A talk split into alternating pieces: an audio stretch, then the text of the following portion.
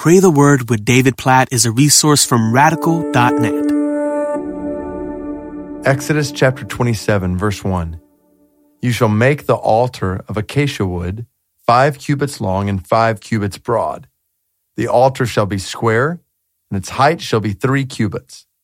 Now, what's interesting about this verse, along with all these verses in Exodus chapter 27, is they involve specific instructions for the construction of the tabernacle where God would meet with his people.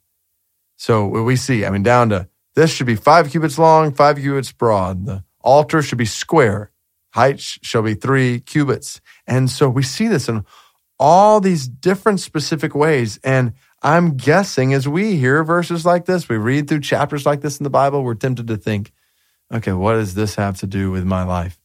Because obviously, we know based on the new covenant that we're not supposed to, we don't need to build a tabernacle like this. So, what does this have to do with us? What, is, what does this have to teach us? And this is where I want to encourage us. This has so much to teach us.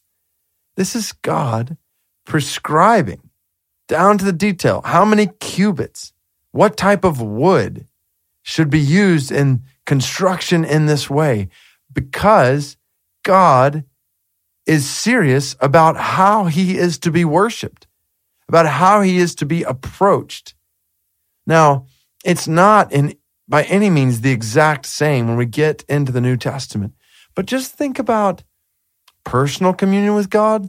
Think about worship gatherings with the church and realize we don't have the freedom to just worship God however we want on our own terms in a sense. No, God takes seriously how we worship him and he tells us how we should worship him.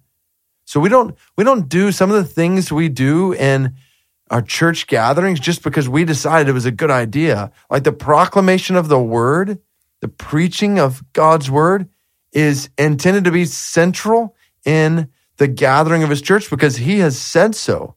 This is what the church, early church devoted themselves to, the apostles' teaching. This is what we have commands to do preach the word. This is what elders, pastors, overseers are required to be able to do, to be able to teach. So it's not just like a cultural custom that somebody stands up, a pastor stands up and preaches God's word. This is prescribed by God. Singing psalms and hymns and spiritual songs to one another is something the Bible tells us to do. That's part of why we sing. We have a virtual hymn book in the Bible in the book of Psalms. We pray. God calls us to humble ourselves to pray we see pictures of that all over scripture. And so prayer must be a vital part of our worship gatherings as a church.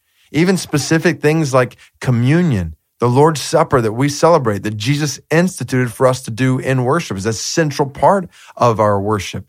Baptism as people identify with Christ publicly through profession of their faith in him. And this demonstration, illustration of the gospel. Like you just think through these things in our worship and realize. So when you gather with your church on this next Sunday, for example, realize that you and everybody else who's in that gathering, we do not have the freedom to just worship God flippantly, casually, however we determine. Like we are here to do what God has called us to do in worship, knowing that just like with all of his other rules, laws, commands, that this brings life.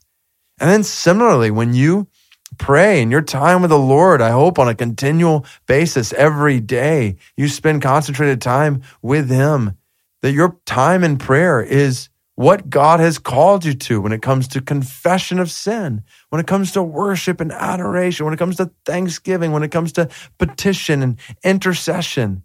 Like God has prescribed what these times should look like. So God help us to worship you according to your word. God help us not to be creative where you have not called us to be creative. Help us to be faithful, to do what you have called us to do and our churches help us to worship you, not in a way that pleases us, but in a way that pleases you, knowing that it's in pleasing you, we'll find our ultimate pleasure. But God, we want to worship you according to your rules, your laws, your commands, your word. So help us to do that, we pray.